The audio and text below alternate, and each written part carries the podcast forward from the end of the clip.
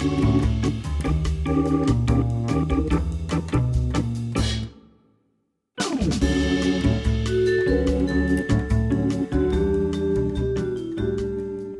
and welcome to Upstream with Jim and John, father and son conversations about discipleship and culture in the Pacific Northwest.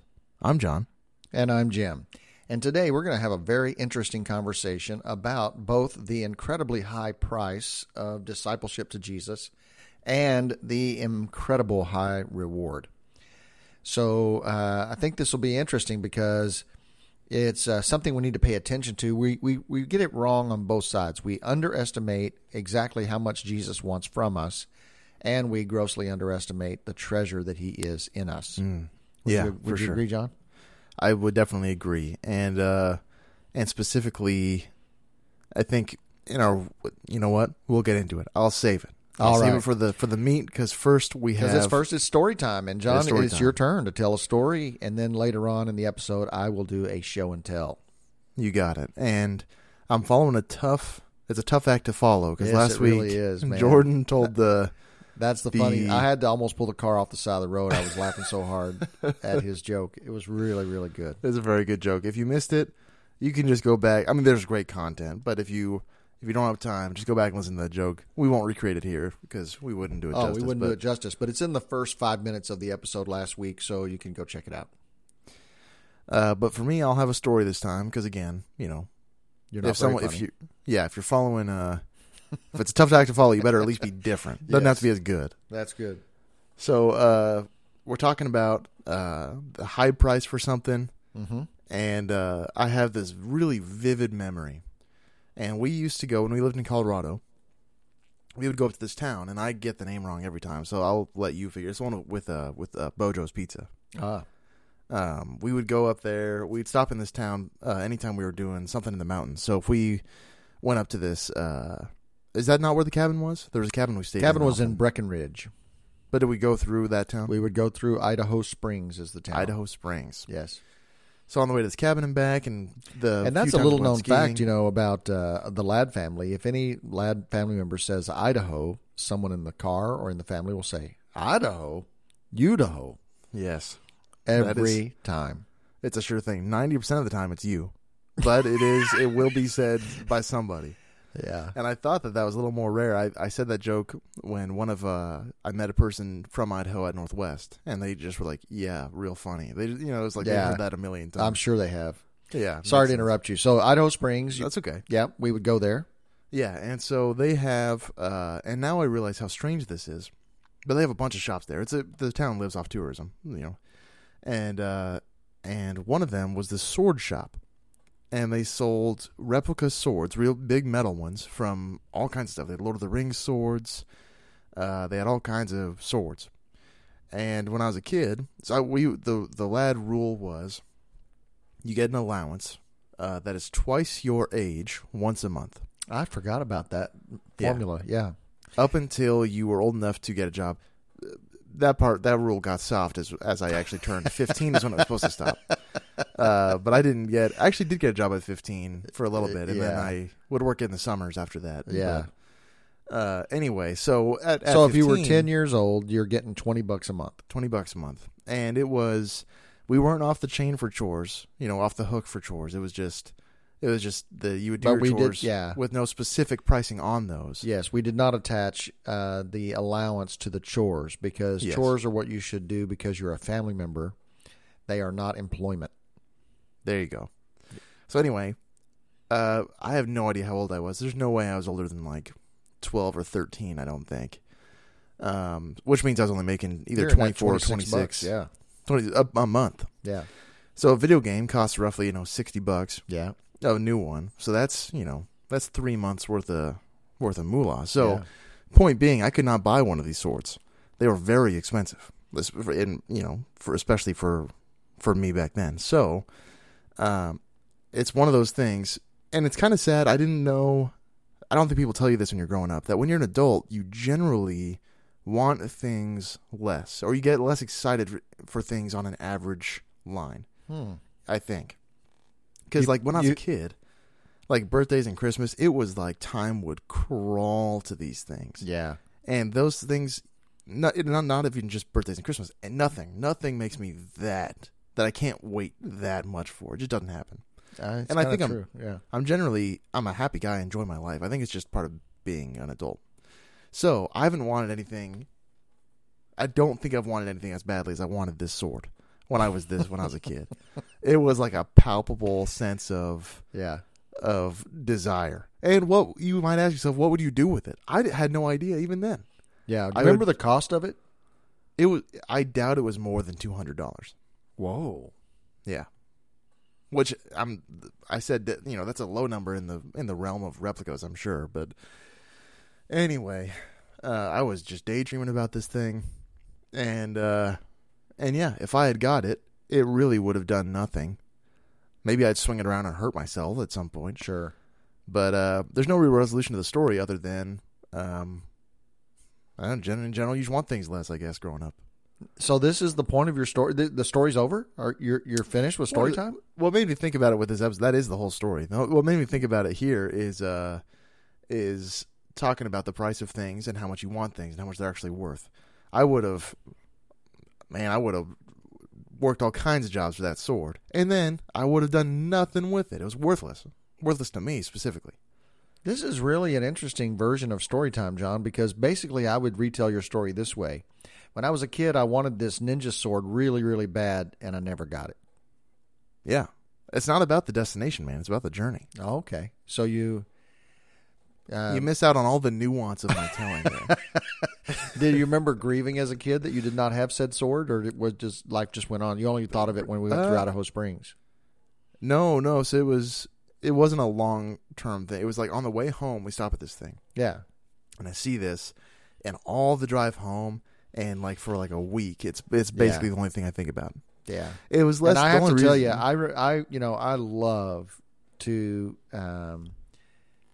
give my family members what they want, and it was everything I could do to I had to hold myself back from doing a ridiculously stupid thing and buying that sword.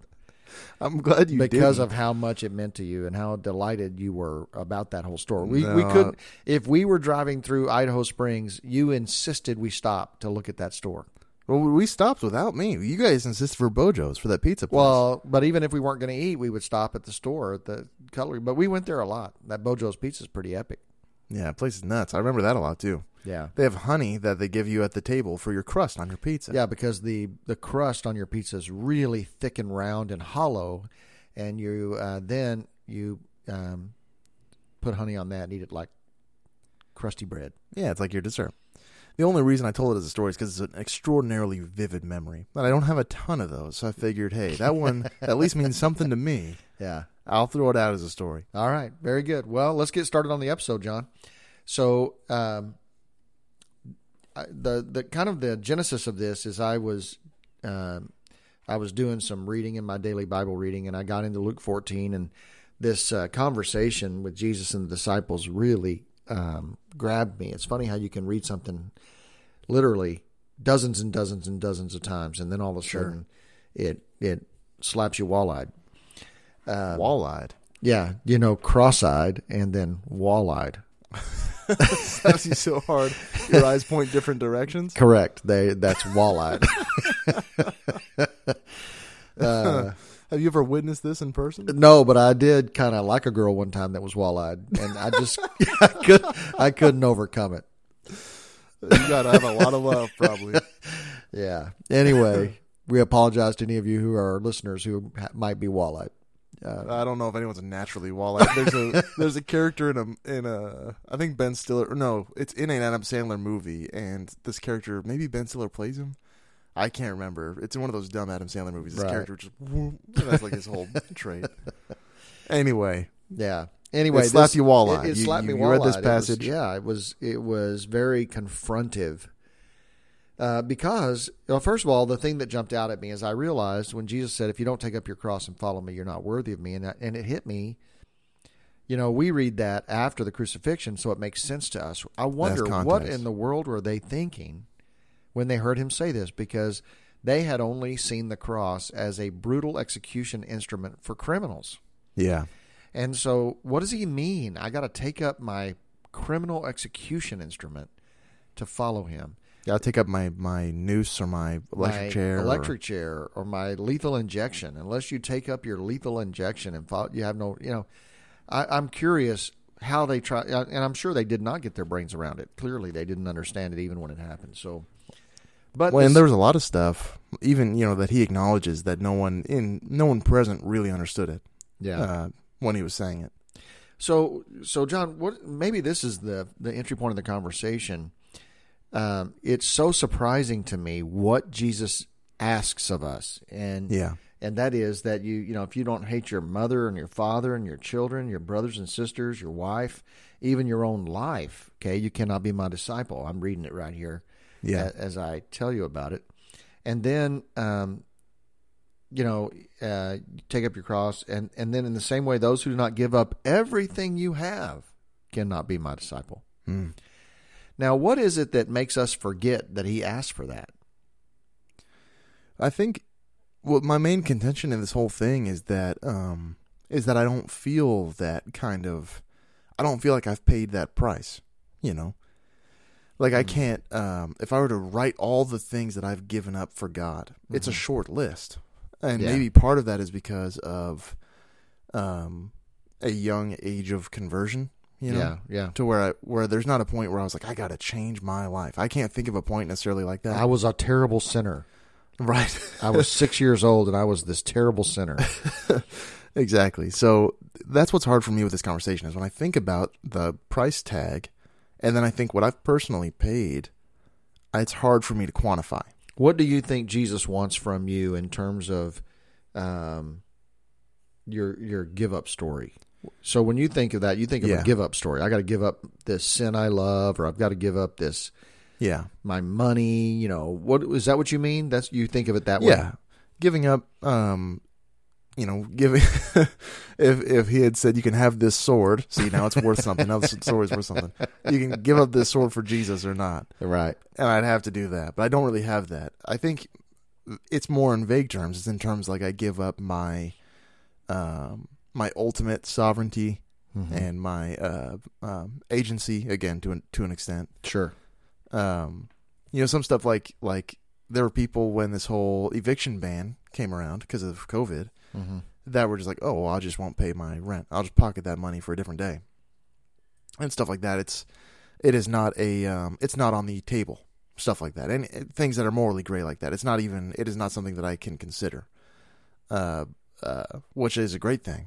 Obviously, in my opinion, things like I don't know if I was going to do something shifty tax wise, or I was going to lie to my friend to save my own feelings, unethical or immoral. Yeah, these are things that are not listed in my options to think about. It is a that is not glorifying to God, so that's a no. So it's interesting to me that you translate this entirely in ways of like surrendering something you like or love or want or possess.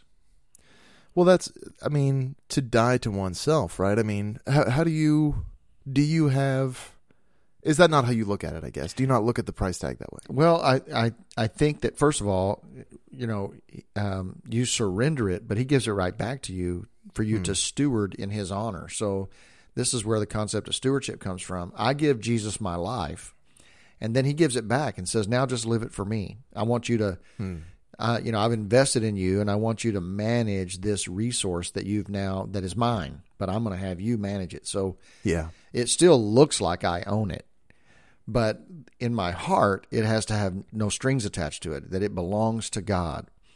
And so that's kind of the way I view it is, it's not like I need to sacrifice and hurt and ache and bleed. It's that I need to acknowledge that everything that I possess is not mine, it's God's. And so I think of him having the right to tell me to do with it whatever he wants. And I do not have the right to say no because it's not mine, it's his. For sure. So it's about ownership to me. It's like one of the things I've done as a spiritual discipline a few times in my life was write out a deed of ownership. I hereby, like it's called a quit claim deed. I surrender all claim to my life and my possessions, and I sign them over from this point forward to the ownership of the Lord Jesus Christ, and I date it and sign it. And that's kind of the way I see this. That's pretty cool. Yeah, and so, but then he just hands it right back to me and says, now go do with it what I want you to do with it instead of what you want to do with it. Yeah. Or but in the case of... like with the Harley Davidson, you know, I ride this motorcycle. It costs, you know, I think I paid $14,000 for it. And you know, there's a wrestle with, well, should I own something like that? Since everything belongs to the Lord, does that mean I shouldn't have a vehicle I like, or I shouldn't go on a cruise, or I shouldn't have some fun? You know, that's where this gets fuzzy to me on the possession side. Because if this is just about possessions, then maybe we're supposed to be like Jesus, who said, hey, the Son of Man has no place to lay his head. Like, you don't want to do this the way I do it. Yeah. Well, I guess, we had talked about, the parable of the man in the field and the treasure in the field. And if you want to go over this more in depth later, if you want to say this later, then we totally can. But the idea that it, was of great value, and it cost him everything. He sold everything he had just to buy it. I guess that's where I get the idea that it is possessions, that it takes something. Yeah. Yeah. That it requires giving up things. Yes. So in that regard, like you could say, well, I don't know if I'm going to tithe or not. Well, that tithe isn't yours. It's God's. Yeah. So you don't get to choose that anymore. I don't know if I want to sleep with my wife. I want to sleep with your wife. Well, you don't get to do that because your life belongs to the Lord, right? So what I think you're surrendering is the freedom to just do whatever you want, and you are signing up to obedience to Christ, and that He can pour out your life any way He wants to. Like if He wants to pour out your life in a minimum wage job for the rest of your life because He wants you there, then you say okay. And if He wants you to climb some corporate ladder because you're going to be an influence in that level, then okay. But you don't get to just have abundance because you want abundance. You're going to steward the life God has given you. Sure. And live it 100% for His glory. It's a high bar. Any way you slice this, the price is really high. Yeah. So what is then, we're talking about this because it doesn't seem like,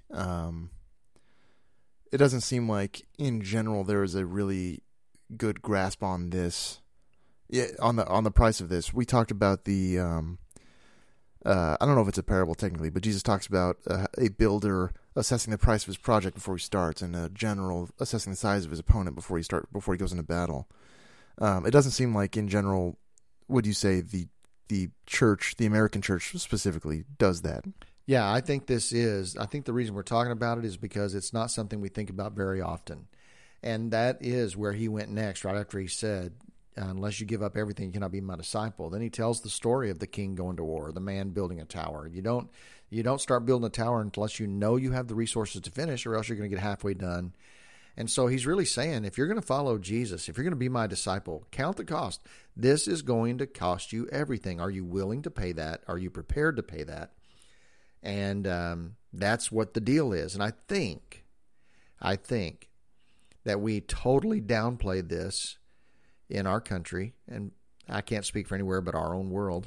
Yeah, that's all we know. Yeah. But, and I think it just hit me. One of the reasons why might be because of how high a value we place on grace.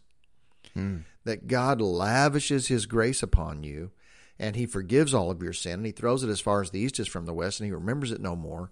And He who knew no sin became sin so that you could be given eternal life. And so we kind of have this compass that God is for me.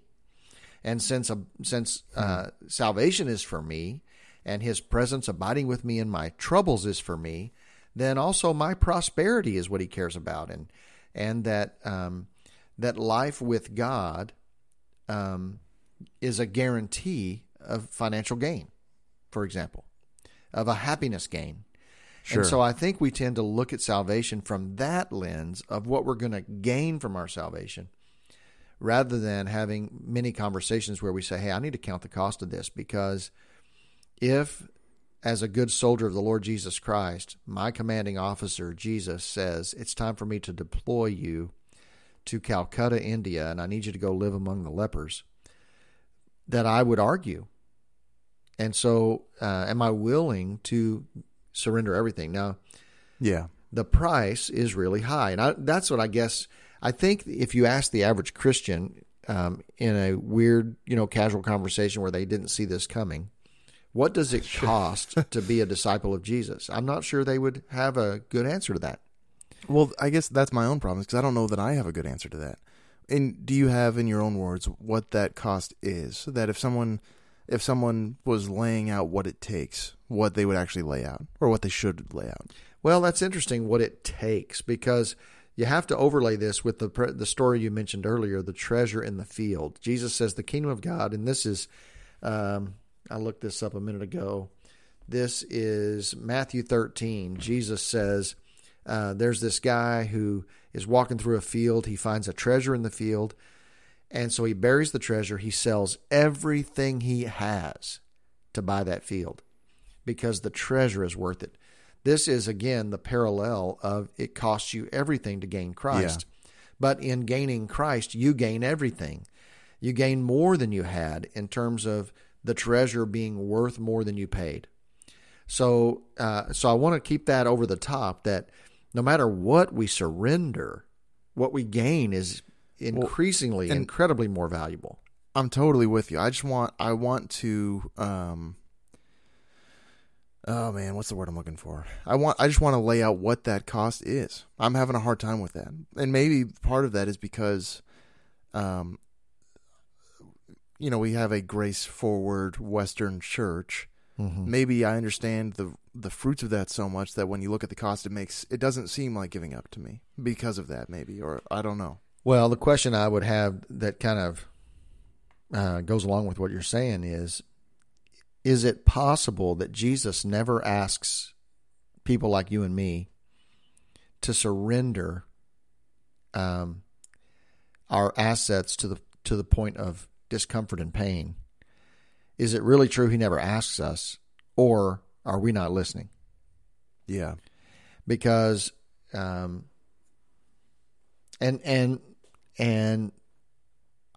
this is an interesting conversation, because it's not like that Jesus wants you to suffer.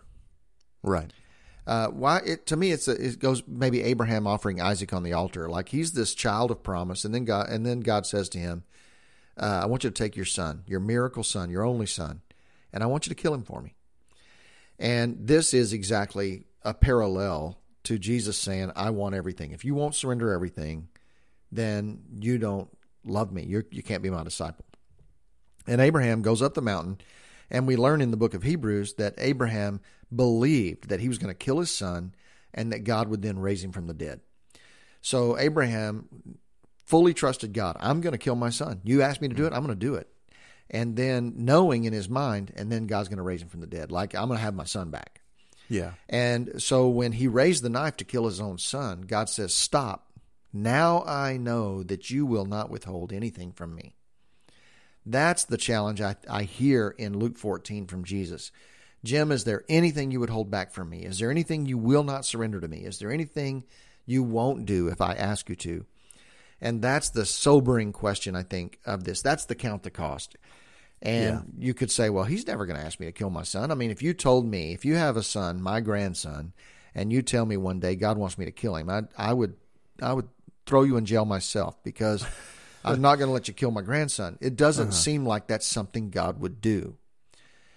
And so there's lots of times God asks people to do crazy, crazy, incredible things, and they do them.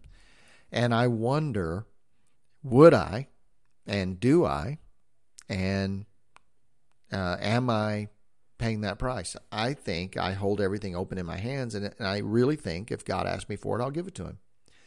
Yeah. And I absolutely believe that what I gain through the person of Jesus is way better than anything I would lose. It's a smart trade. It's a wise man's decision. Yeah. Yeah, and I wonder if it feels like a kind of a breakthrough where when I think about the things that I do give up, the idea that, sex with my wife before marriage was not on the table. We dated for 2 years before getting married. That was not we didn't do that. That's definitely more of a sacrifice, more of a, that one was more difficult, I guess, than other ones. Sure. And I think, yeah, that's a great example. And I think maybe the reason it doesn't immediately come to mind as that was so hard is because the fruits of it are so apparent. Mm-hmm. The fruits of it are so, I don't know. It's like when you, I don't cook very much, but say you cook a delicious meal, man, wasn't it hard to cook? And it's like, I mean, maybe, but taste it, like, holy smokes, it's good. Yeah. Maybe that's kind of the reason it's been harder for me to, but that's a classic example. Maybe that's a classic example that, there's a desire you had, and there are people by the thousands who say they are Jesus followers who would not make the abstinence decision that you and Lindsay made while you're dating. They won't do it. And they have no qualms doing it. I have people who have asked me, who are living together, having sex, not married, want me to come over and bless the home they just bought together. Hmm. And I want to say, you're asking God to bless something that you're violating His will by even doing this, because God wants you to save yourself in this way. And so it's things like that where we just don't do, and Jesus would say, if you're not faithful in the little things, you won't be faithful in the big things. Sure. So I think maybe those are the real challenges. Is this nuanced deal, telling the truth, just something as simple as telling the truth. When somebody asks you and you know that telling the truth is going to self-incriminate you, or telling the truth is going to create a conflict, and so we lie. Yeah. They say the average person lies 200 times a day, and the average person is lied to 400 times a day. So that we're pathological liars, and it's as simple as your wife saying, "Does my butt look big in these pants?" And you go, "No, man, you look great," even though she might look big as Texas. Who knows? So we do those things, and maybe that's along the lines of what we're talking about. So we spent a lot of time on the cost. How about we do real quick? We do your show and tell. And then we'll do our commercial break. Then we'll come back and talk about maybe more of what that treasure looks like too, and why it is actually worth it. Okay. And I would love when we're done, for you to give me some sense of if you have any increased clarity over what it means to give Him everything. Sure. Because that was where part of the confusion is like, what does that even mean? And do we have any better sense? Because if we don't know what it means, we're not going to be any better at doing it. Yeah. That's true. Okay. Yeah. All right. So show and tell. So I have this, it is about, I'm going to say it is 4.5 inches by 8 inches. And it's a rectangle, and contained inside the rectangle is, a person with his hands on his knees. Or his hands, he's kind of crouched like his hands would be on his knees, and his hands are beside him. Is this a painting? No, it's a photograph. And he's leaning slightly one way. And he's looking. And he is deciding whether to run or not. In baseball? It's a baseball picture, yes. And it is a picture of Juan Gonzalez. Now, Juan Gonzalez was a Texas Ranger. A stud of a player, just a great player. I loved him a lot. And this picture is autographed by Juan Gonzalez. Ooh. And the reason it means so much to me is because when I planted a church in Frisco, Texas, I was 30 years old. I had never done a funeral before. I had done, I think, 1 or 2 weddings. And we planted the church. We had nobody, John. I mean, we had like 15 people. And this couple relocated from Tulsa, Oklahoma to Frisco, Texas. They were in their 50s. I would say their mid to late 50s. And they had 2 sons. And he worked for an oil company. And they told him, he had lived his whole life in Tulsa. Grew up there, got married there. They attended the same church their whole lives. And the company came to him and said, "You have to move to Dallas or else you lose your job." Whoa. They were living in their dream home. They did not want to go, but he wasn't close enough to retirement, so they did it. Dang. So they moved to Frisco. And their kids were adults or Their sons were both in college.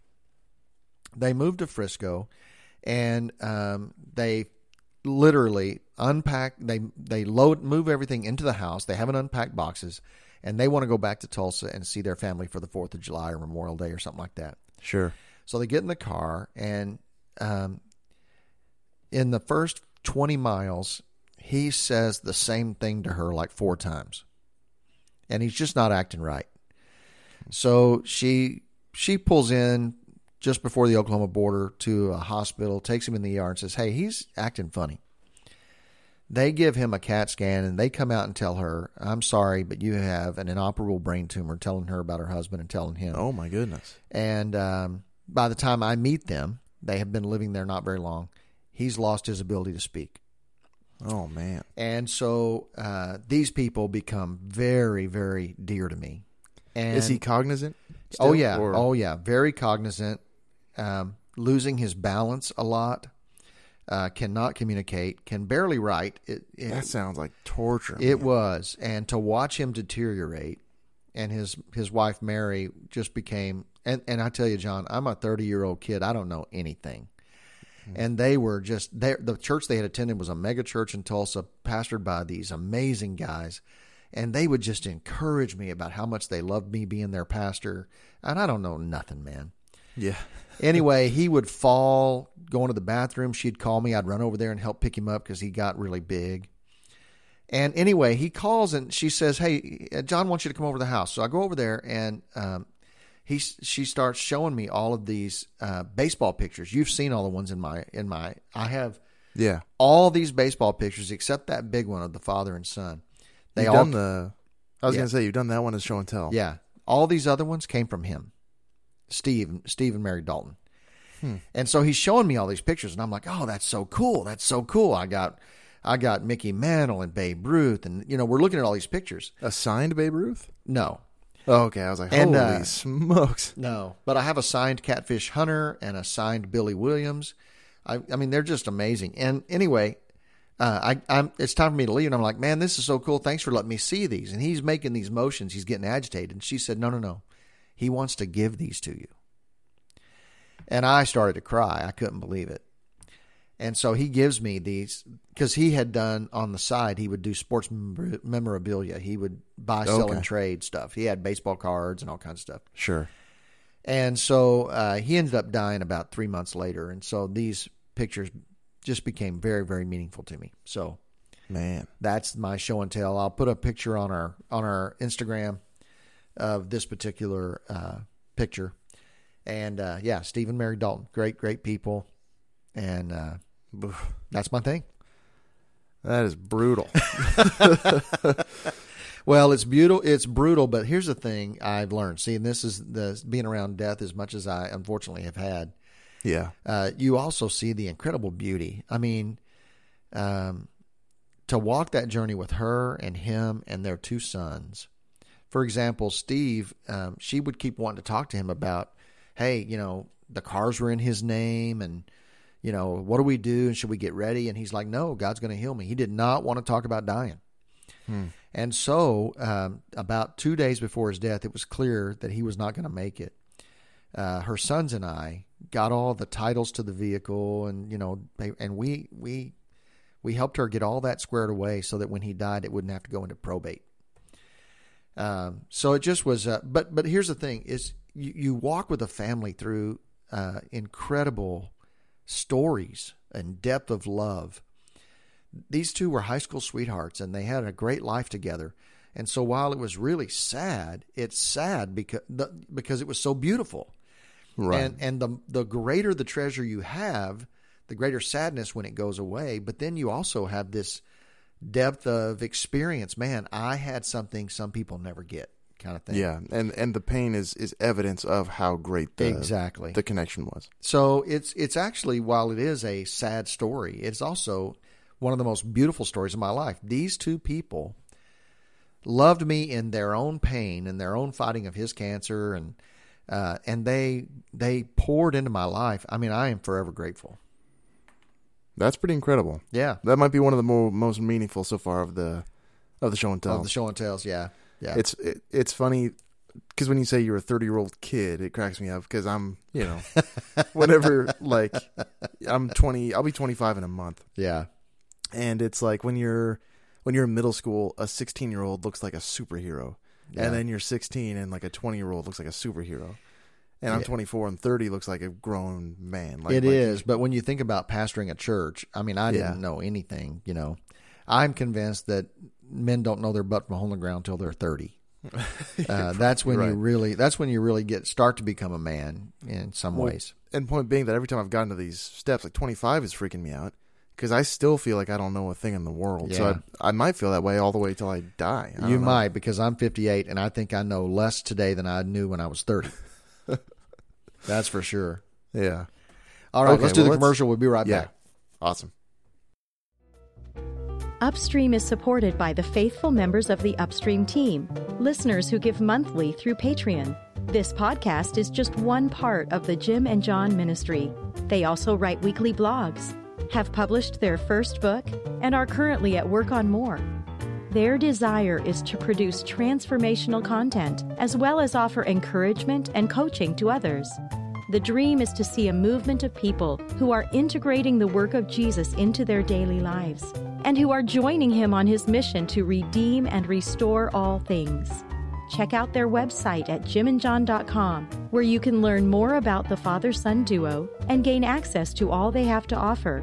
If you would like to join the Upstream team, consider partnering with Jim and John on patreon.com/Jim and John. A link is also available on the homepage of their website. And remember, there's no H in John. Now let's join Jim and John for the home stretch of today's conversation. All right, welcome back. Thanks so much for listening, as always. Okay, so we'll bring it back home. We talked a lot about the cost, the incredible, you know, the cost literally being of death to yourself to follow Jesus, and sometimes, especially back then and in other places in the world today, literal physical death.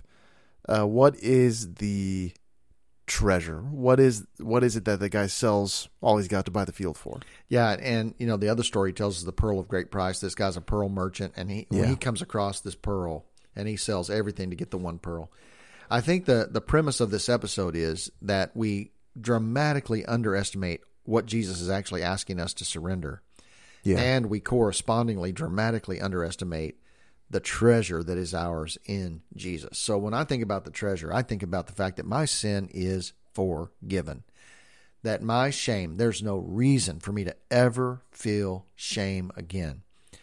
Guilt, conviction, you know, for my sin. But once repented of and confessed, I should never feel ashamed of that again. That's an amazing gift. When I think about the fact that I'm never alone. And the reason I know that we underestimate the treasure is that we feel so afraid when things are unpredictable. We feel, you know, when we lose a job or we have a great challenge, we are suddenly terrified, which makes me realize we don't have any idea the one who lives inside of us and the one we serve. Sure. That he can do anything he wants. And so I serve, you know, I heard a story years ago. These two guys went through junior high and high school together, and they go to college together, and one of them gets a business degree and the other one prepares for ministry. And then when they graduate from college, one of them goes to work for this big five company, Fortune 5 company, and the other guy's pastor in a small church. And they get together at their high school reunion, and the dude's like, the business guy's like, man, how much money did you make last year? And he said, I made $18,000. And he said, wow. And he said, how much you make? I made $80,000. And he said, you should quit the ministry and come to work for my company. I can get you a job right now, and you should come and do this. And the pastor said, man, I don't know if I can afford to do that. He said, what are you talking about? You made $18,000. I made $80,000. What do you mean you can't afford it? He said, well, if I come to work for your guy, he's going to pay me $80,000. But if I work for God, he'll pay me whatever I need. What if I go to work for your guy and I need 120? He's only going to give me 80. But working for God, if I need 120, he's going to give me 120. And it's just that sense of that's the treasure is I will never be abandoned by God. Yeah, I have his presence, his abiding presence, his comfort, his sustaining power, his wisdom. The treasures are endless, not to mention that one day when I stand before him, he will forgive all of my sin yet again, and he will welcome me into an eternal dwelling where I will live in the presence of God, where there's no crying, no pain, no cancer, no hatred, no racism, no politicians. No, I get to live in this incredible eternal life with God. Yeah. It is a treasure that will exceed anything that I've ever had or will ever have or everything I've ever owned in my whole life together. There's no way that that's a fair trade. Yeah. So then my takeaway taking shape is, and I we talked right before the show and tell, is that in the scale of that treasure, the reason why it makes sense that this parabolic man would sell everything he has for the treasure, it's not that he, it's not an equal trade. He didn't do that just because he wanted to. He did it because it makes sense. Because the values make sense. Yeah, it's like, are you kidding me? That's all that costs? Exactly. That was a steal. It is a steal of a deal. And because we, and maybe there's, so this is the question, is it causation or correlation? Maybe because we don't surrender everything, we also... We get the weak. Yeah, we don't get the great treasure. Not because God's withholding it from us, but because we don't believe it because we didn't surrender for it, Yeah. If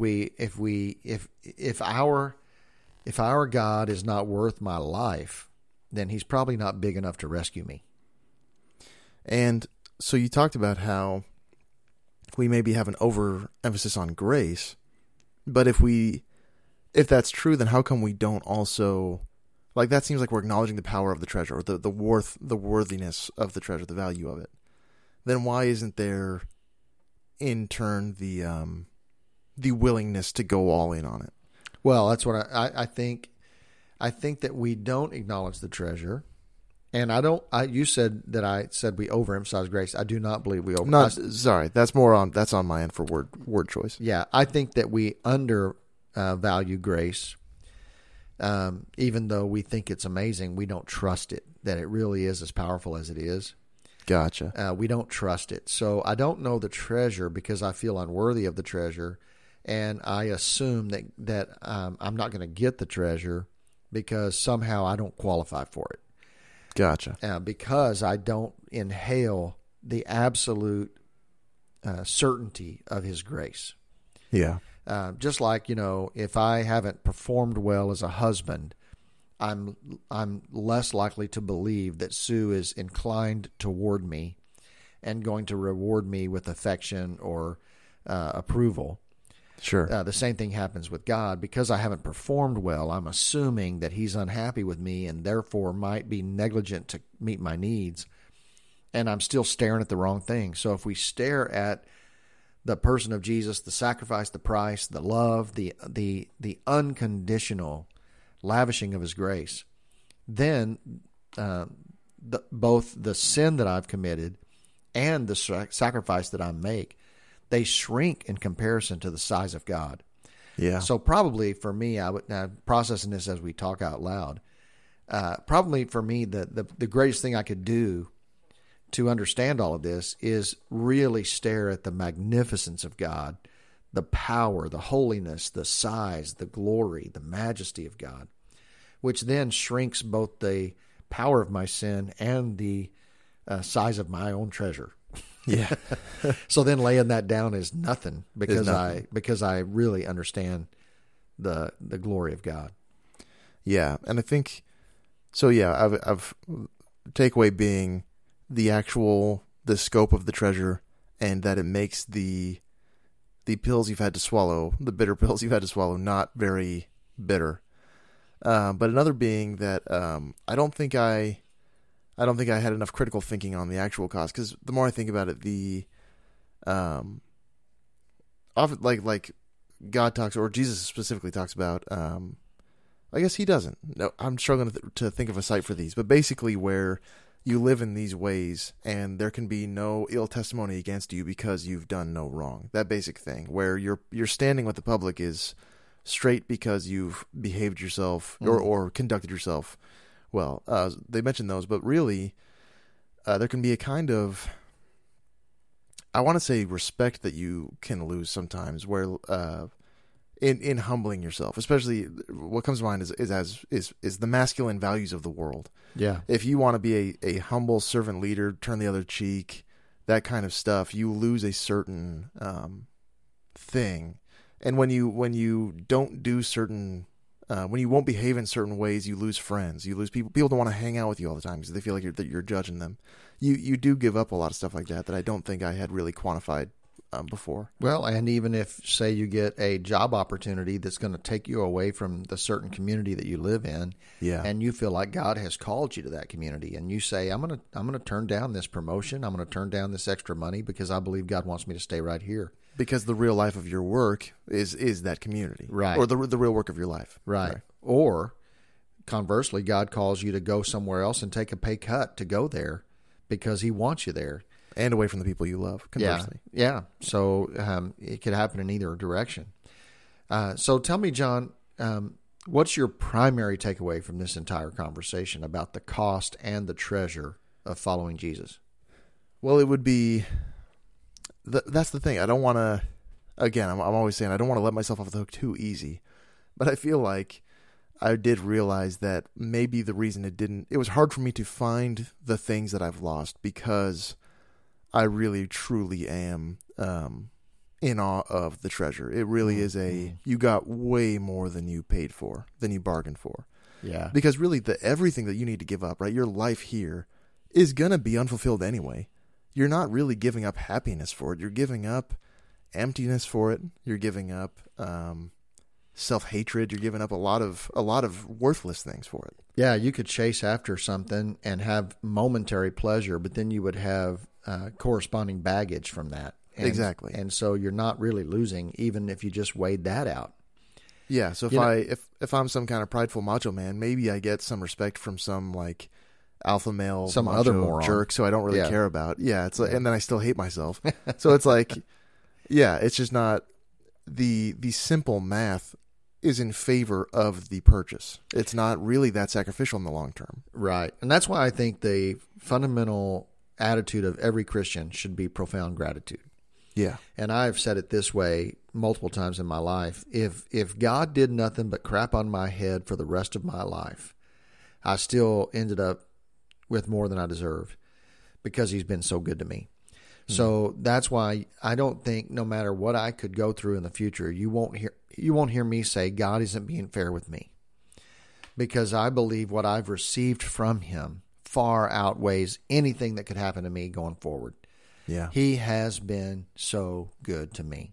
Well, even Job at the end of Job, worshiping God for how great He's been to him. Yeah. After the whole point of the book is that he got dumped on for, Yeah.